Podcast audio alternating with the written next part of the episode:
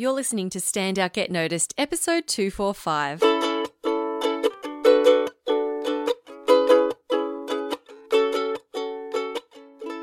Hi there, Rockstar, and welcome to Stand Out Get Noticed. I'm your host, Christina Canters, speaker, coach, and founder of The C Method, where I help high performing professionals and business leaders to build powerful communication skills.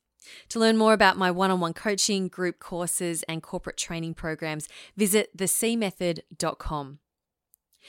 Now, building communication skills, building powerful communication skills, requires a certain commitment to getting outside your comfort zone, which means facing your fear. And in all the work that I do with my clients and in my workshops and, and my teachings, we have a very strong focus on this, on, on helping people to lean into their fear. And this could come up for you. Um, you know, it might be speaking, speaking up in a meeting, maybe publishing an article online. It could be delivering a presentation, answering Q&A, speaking to senior level people. We we encounter situations in life all the time that bring up feelings of anxiety, nervousness, and fear for us. And I'm a big believer in that we need to constantly practice getting out of our comfort zone in order to learn, in order to grow, in order to achieve things that we perhaps once thought were not possible. And to prove that this theory works, I like to set my own comfort challenges and report back to you here on the podcast to demonstrate that I too experience fear and anxiety and discomfort, and that I am on my own learning journey. I'm not some superhuman, you know, who doesn't feel fear or I'm able to just do everything I set my mind to. It's, you know, with ease. It doesn't happen that way. So, my intention with this podcast is well, one of the intentions is to inspire you to think, well, if Christina can do it, then maybe I can do it too. So, if you've listened to this podcast for a while, you'll know that I've done things like stand up comedy. I went busking, so that's street performing on the street with my ukulele. I jumped out of a plane. So, I've done a bunch of different things um, and shared my experiences on the podcast and to, to share with you, you know, what I was going through in terms of my my mental pain and fear. And as you can see, your comfort challenge does not have to be restricted to the work context, right? Getting out of your comfort zone is getting out of your comfort zone. Um, but my my belief is that if you know if you can practice getting out of your comfort zone in any situation in any context, that's then going to build your resilience and your comfort with being uncomfortable right? Which will then help you in whatever it is that you're looking to achieve in life. And in the context of this podcast and the work that I do with my clients, it's around achieving impact and success in the workplace.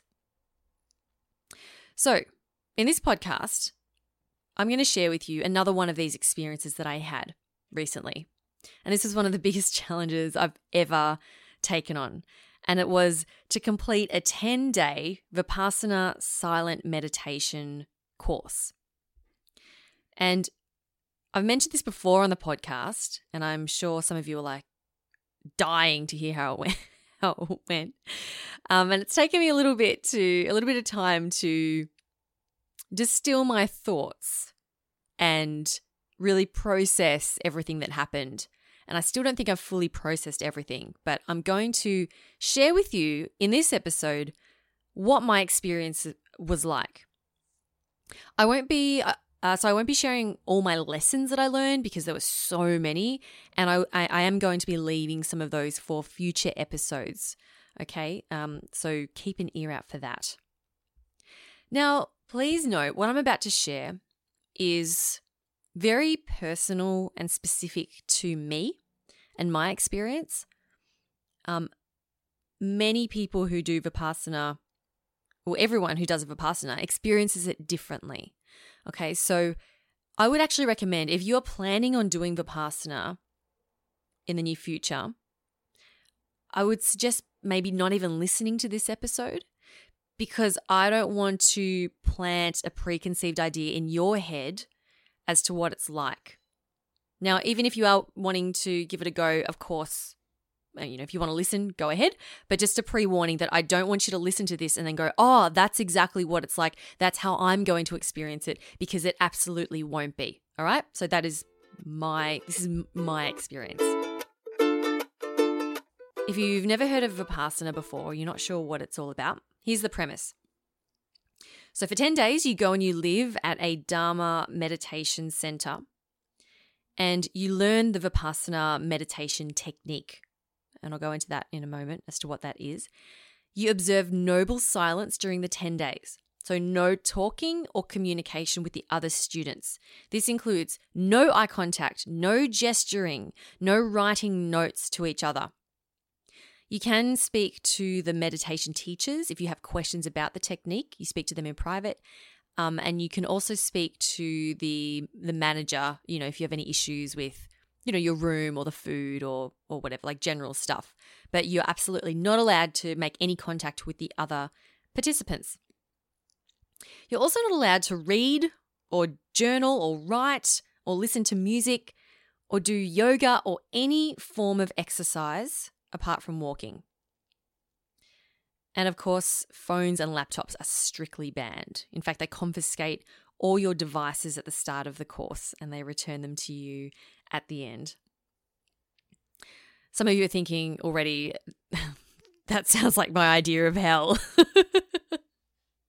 now, uh, leading up to the course, and I do this whenever I set myself a big challenge, I told everyone that I was doing it. I announced it to my podcast listeners. I told my email subscribers. I announced it on Facebook to my Facebook friends and basically told everyone that I met what I was up to over the Christmas break. And I had I received numerous messages and responses from people wishing me luck, expressing how they could never do such a thing, asking how much how, asking how I could handle being silent. Um, so thanks everyone for your concern. so anyway, Aaron drove me there on the day, and they take your phone and valuables when you register. You then go find your room. I was in a dorm with five other women, and you get like a, a narrow, you get like a single bed in this narrow room with like enough space on the side, maybe for a yoga mat. Like that's how narrow it was. And um, you bring all your own bedding and like you know pillow and towel, doona, everything. And so I brought all my stuff in and I set it up, and I had like my little alarm clock. Cause, you know, don't have a phone yeah, I had to go buy like a $2 alarm clock. And it was so funny. Like the other women in the dorm were like, Do you know how to use one of these? Because we'd all bought these alarm clocks and we're trying to like use the dials at the back to set them because no, you know, everyone just uses their phone. Um, we were allowed to talk, by the way, on that first registration evening. So we were able to quickly, you know, maybe introduce ourselves to some people. Um, and then on that first night, we we watched an introductory video and then we had our first meditation and then the next morning was when it was was when it properly started. Okay, so here's the schedule for the day.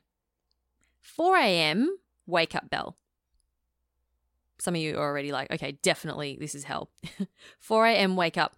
4:30 to 6:30 a.m. meditate. So 2 hours in the morning.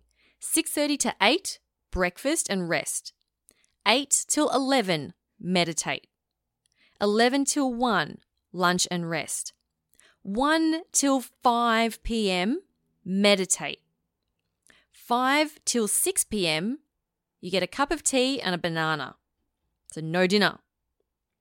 6 till 7 p.m., meditate. Then from 7 till 8:30 p.m., uh, we would watch a video of the teacher's discourse where they would talk about the technique and some of the pain we might be going through at that moment in time, which was always very pertinent. 8.30 till 9 we did a, a, quick half hour meditation to round off the, the day. And then from 9 to 9.30 you go to bed. Repeat that for 10 days. Now before i left for this course i had been telling people that it was a retreat. I was calling it a meditation retreat now, I discovered very quickly that this was not a retreat. A retreat to me is like a, a relaxing, you know, escape you get to, you know, chill out and do some mindfulness practice, maybe do some yoga, do some things that are healthy for you, right? So you come back feeling rejuvenated and refreshed. This was a course or or more like a like a meditation boot camp. It was not meant to be easy. In fact, I thought of it like a military boot camp where like they break you, like they physically and mentally break you down so that they can build you back up again. It's meant to push you to your physical and mental limits. That's exactly what this course is like. And from what I've learned, for something truly transformational to happen, and this goes for sort of anything in life, oftentimes we have to endure the biggest challenges. Um, my neighbor actually, he um, he moved in to our apartment building a couple of years ago, and um, I remember he introduced himself to me, and I was like, "Oh, so you know, what's your story? Like, where have you moved from?" And he told me how he so he's a plumber, and he'd been on the roof of a building, and he'd fallen off the roof, fallen through the roof, and he'd basically broken every bone in his body. Like he completely, he was very, very badly injured, and he'd spent two years in bed living at his parents' place, just healing, trying to recover. And eventually, and finally, he was able to move out. In fact, he might be listening to this. Hi, Chris, if you're listening. and um, I remember speaking with him, and he said that even though it was so painful and such a difficult and frustrating process for him, he said, "You know what? It's actually been the best thing that's ever happened to me." He said, "You know, I've done. I've, he goes, I listen to a lot of podcasts. I've done a lot of personal growth." And he said, and having that time in bed with nothing to do except read and listen to podcasts and watch videos and and learn how to, you know, motivate myself and and grow into, you know, the person that I want to be. He said that's actually been one of the best things that's ever happened. And I'm sure that you listening, um, you've had an experience or you know someone who's had an experience where they've gone through something really, really difficult, be it a health issue or maybe um, you know mental health issues where they've really struggled, um, but then they've come out of it the other side, um, you know, in a much better place, or it's it's helped them to create that transformation. This meditation course to me was was like that, but I didn't realize this until much later in, in the course. Okay. So for the first week, so how did I go, right? The first, all right, so day two, I was thinking, this, no, day one, I was thinking to myself, this is horrible. Why on earth did I sign up for this? In fact, why on earth would anyone sign up for this? Why are there people coming back to this? Because about a third of the course were um, quote old students, you know, students who have done the course before, and they're back for a second or third or even you know tenth time. I was thinking, how are these people even here again? And I started to hate myself for signing up for this thing. I was like, this is the worst. I was bored. I was frustrated. My body was aching from all the sitting. You know, people ask me, how could you not talk for 10 days? The no talking was the easiest bit.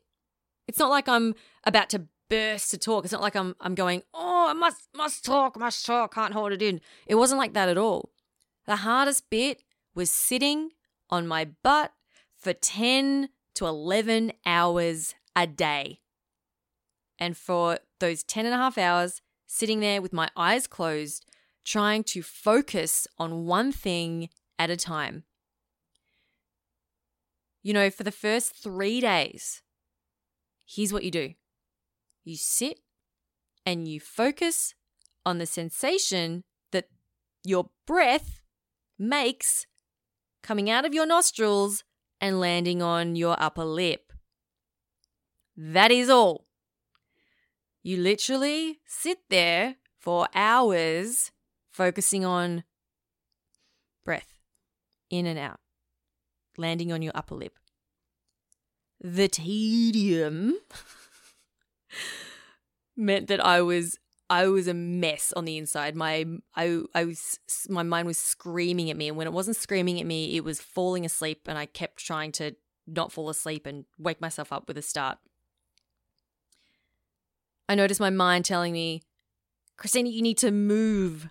My knees, my knees were sore, my back was sore, my butt was sore. And I would think to myself, oh, I'm not going to be able to walk after this. I'm going to have to crawl out of this meditation hall.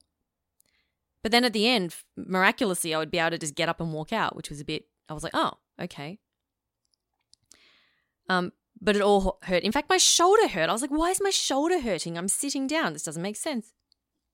On day two, I asked for a chair. They they they um have these little chairs without legs, so it's like a back and a seat. And I asked for it. They give it to me, and then later on they take it away from me. And they say, "Oh, we weren't supposed to do that." Um, and you need to take it up with the teacher. So I go and ask the teacher, and the teacher says, Do you have knee problems? I said, Well, I do now. Having been at this course for two days. And she said, Did you have knee problems before the course? And we actually take a vow of um, not being able to lie. You know, you're not allowed to lie on the course. So I said, okay, no, I didn't have knee problems before the course. And she said, okay, just try. Just try without the chair. And I learned later that all the pain that we're in and all of these challenges were part of the a larger lesson being taught. But at the time, I just thought, well, that's really mean, right? So there, there's a lot of mental pain going on. And you know, I'd sit there in the silence, and this was like a deathly silence. Like you could you know, people say you can hear a pin drop. You could literally, I could hear my neighbor's tummy rumbling. I could hear every single internal bodily movement that people were making. That's how quiet it was. And I would like, like, like slit my eye open a little bit and like furtively glance around the room, and everyone's there like perfectly still, like a statue, seemingly in complete peace. And I would like, I think to myself, how is no one else in pain? Am I the only one going through this? Is anyone else's back hurting? Like no one's no one's shifting around. Like no one seems to be in pain. What's wrong with me? Am I doing it right? Again, another lesson to be learned that I will address in a future episode. um so I put up with the pain. I put up with the sore back. And on day 2, on day 2 I was I, at the end of day 2, I would I would be exhausted and I'd pull myself back to my bedroom and I would think to myself, oh my God, I still have eight days to go. And then on day three, I would exhaustedly pull myself back to my bedroom and I think, ugh, I still have seven days to go. And it just seemed like so far away, so long. Because here's the thing when you have zero distractions, when you are 100% focused in the moment, purely focusing on one thing, time goes by incredibly slowly. Incredibly. And this is something that I would actually like to bring more of into my day to day life. Because you know how normally we think, oh, time flies, right? Oh, there's never enough time, never enough time. It's because we're rushing around all the time with all these distractions and so many things going on. We've got our phones and our laptops and people making calls, and then we're driving at the same time while we're and we're trying to, you know, walk, you know, walk through the train station and check our email. Like we're doing all this stuff at the same time. When you take all of that away and you just sit and you're observing your breath, man, time really slows down. so here I was stuck in this vortex of stillness and and snail pace time for a whole week. For the first week, to be honest with you, I was completely miserable. Completely miserable. And in fact, on day three, I contemplated leaving. Well, I contemplated what would happen if I left. I was toying with the idea. I thought, okay, what's going to happen if I leave? I'm going to have to call Aaron. He's going to pick me up. And then I thought, what am I going to do? Am I going to go back to work? I'll go back to my business and do work. And I was like, oh, I don't really want to do that.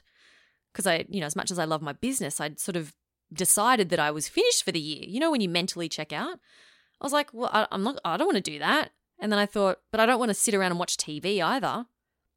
And then I thought, I thought of you. I thought of you, Rockstar, all my podcast listeners. I thought, I have told everyone that I'm doing a 10 day meditation course. If I leave on day three, what am I going to say to everyone? Oh, the shame. And my my mind started to eat away at me going, "Christina, how shameful. If you leave, you're going to be a failure. Everyone's going to think that you're a failure and that you're you can't do things that you set your mind to and this is you want to show people that you can do stuff." Oh man, our minds can be cruel to us.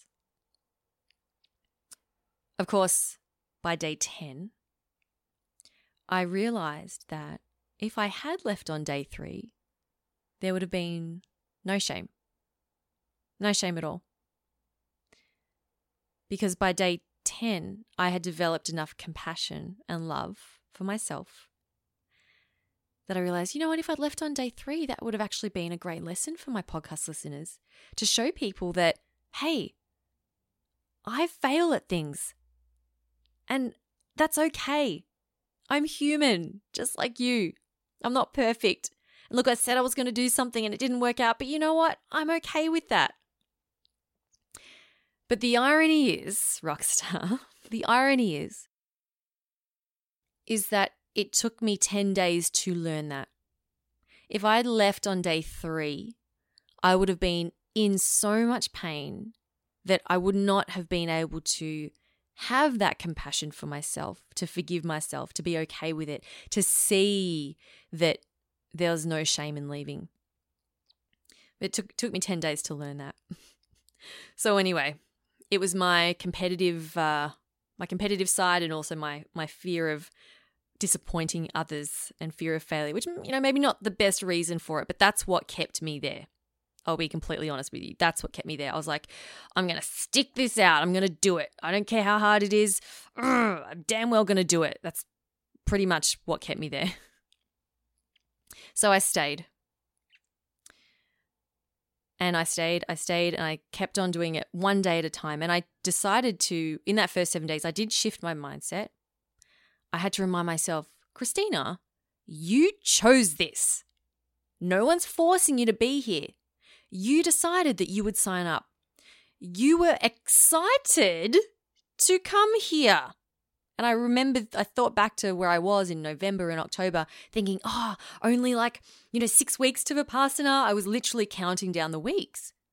And I thought to myself, why, why are you, you know, complaining internally so much now? just, just stop, stop your complaining and just, just be with it and just trust that it's going to get better. And I had to force myself to think that, like, just trust it'll get easier. Of course, it's going to be hard at the start. It's going to be, it's going to be okay. So, oh, by the way, this is one reason why they don't want you to talk to the other participants. Because can you imagine, like, everyone all at once just complaining to each other? Because that's what it all would be. Like, oh, this is so hard. This is horrible. Uh, I want to go home. Do you want to go home? Yeah, let's go home. Yeah, I'll, I'll give you a ride home if you want. You know, that's how it would happen. So, and and it's also so important that you know this journey is a very individual journey and it's it's an internal journey and people need to experience it for themselves. Um, so again i reiterate that this was my particular experience but it's going to be very different to yours. You might be zen from day one in which case great. You may not be zen at all. For me i had what i call my my epiphany on day seven. And it was it was from a lesson that we learned from one of the videos, the evening discourse teacher videos. And I realized, I'm going to go into more detail um, on this in a future episode, but essentially, I realized that I was creating my own misery. I realized, Christina, no one here, not even the, the circumstance, this place, the people, nothing here is the, the meditation, nothing here is making you miserable except yourself. And when as soon as I realized this, I thought, oh, I I can actually choose to not be miserable miserable right now. And with that, I'm not going to say I became like super happy. You know, I wasn't, you know, skipping around the the grounds, but I felt this weight lift off me. And I felt much more at peace and content with where I was at. And for the next few days, even though it didn't get any easier in terms of the meditation, like I was still in physical pain, I was still getting really bored in the meditation sessions. I was still trying not to doze off. But I wasn't in a, I wasn't experiencing a deep level of of unhappiness. And so by the time I left on day 10, I was I was I was like floating on a cloud. I was like I was super zen and I was tingly all over. It's interesting when you focus on nothing but your own sensations on your body. Oh, I didn't mention this before. So, uh, for three days, you focus on your breath. From day four onwards, you then expand that focus of awareness and you focus, you do like a body scan where you start at the top of your head and you scan through your body and feel the different sensations. So, whether it's a um, it could be like a cool breeze, it could be pins and needles, it could be itchiness, it could be, you know, numbness. And I felt that when my feet went numb. But what it's about is it's about um, observing those sensations and not reacting to them. So if I feel pain in my knee, instead of going, oh, my knee hurts, it's horrible, I wish my knee wasn't in pain, I just go, I'm observing pain in my knee. If you have a cool breeze on your cheek, you don't go, oh, that breeze is so nice. I wish it would stay. Oh, where did it go? No, come back. It's, that's because that's also a reaction. You just go, cool breeze on my cheek. And you just notice it. And then you notice how it comes up and then it passes. Again, there's a, there's a lot in there that I won't go into in this episode, um, but will in future ones. Um, and then finally, on day 10, the silence actually lifts um, at about 11 a.m., and you're allowed to talk to your participants, which was super fun because it was so nice to be able to speak to people um, at the end because you feel like you know someone. You've been living with them for you know nine days and you you know what they look like you know their bathroom habits you know all of their their outfits that they wear but you actually know nothing about them so that was really lovely to be able to, to, to speak with them. Um, so the aftermath, coming back, um, what happened with me, and I have heard that other people have this as well, is that you you come back and it does take time to readjust back to normal life, as you can imagine. Um, I was very sensitive to everything, so sounds were extra loud. Um, I noticed all sorts of sensations on my, you know, on my body, on my skin. Touching my phone was weird. Like I was I was like really it was like I was, you know, like tripping out, looking at my phone going, "Ooh, look at those buttons." And typing on my laptop, I was like, "Ooh, listen to the noise those the keys make." And I was very you know, intentional and focused on touching the keys. So it's like little things like that where you come back in and and I was like, speaking really slowly. I was just much more, you know, super zen, super calm, which was cool. Um, but then one of the first things that Aaron and I did was we watched an episode of The Mandalorian, which is the new Star Wars uh, series on Disney Plus, and we recently had bought a new sound bar, like one that gives you cinematic sound. And I don't know why, but we decided we would watch that, and it just blast blasted this, you know, like all these fight scenes and you know spaceships flying around. And i was like i had my head under the blankets. I was like i can't do this. It was just too much. Um so if you know so it, it is something that you need to be prepared for uh that you do need time to readjust back into normal life. And i must say that i i mean by now it's been a month, actually, exactly a month today that I got back. And I think I'm pretty much well adjusted back. So, in terms of the learnings, I'm going to share with them with you in a future episode or in future episodes. Um, but I guess to share, you know, did I think I got a lot out of it? I absolutely did. People have asked, would you do it again? And you know, it's funny because like I asked myself that question every day on the course. I kept asking myself, would I do this again? And for the first five days, I was like, hell no. No, no, no way. Never to do this again. Never. Uh-uh. Then on day seven, I was like, hmm, maybe I could potentially do this again. Then on day 10, I was like, yeah, I'd probably do this again. and so I could start to understand why some of the older students have done it, you know, multiple times. So, you know, maybe not for a few years, but it's definitely it would definitely be on the cards for me. So, that was my 10-day Vipassana meditation meditation course experience. Definitely one that pushed me way out of my comfort zone in ways that I could never even imagine. Um, I learned things that I didn't even realize I needed learning, which is incredibly powerful. And I can't wait to share some of those learnings with you in future episodes. Now, quickly before I leave you, if you have experienced Vipassana, I would love to hear, you know, what how how it was for you. Um, connect with me on LinkedIn. Send me a message, Christina Canters, or send me an email, cc at the thecmethod.com. I would love for you to join in on the conversation, and I'd be super curious to hear uh, what it was that you got out of it as well.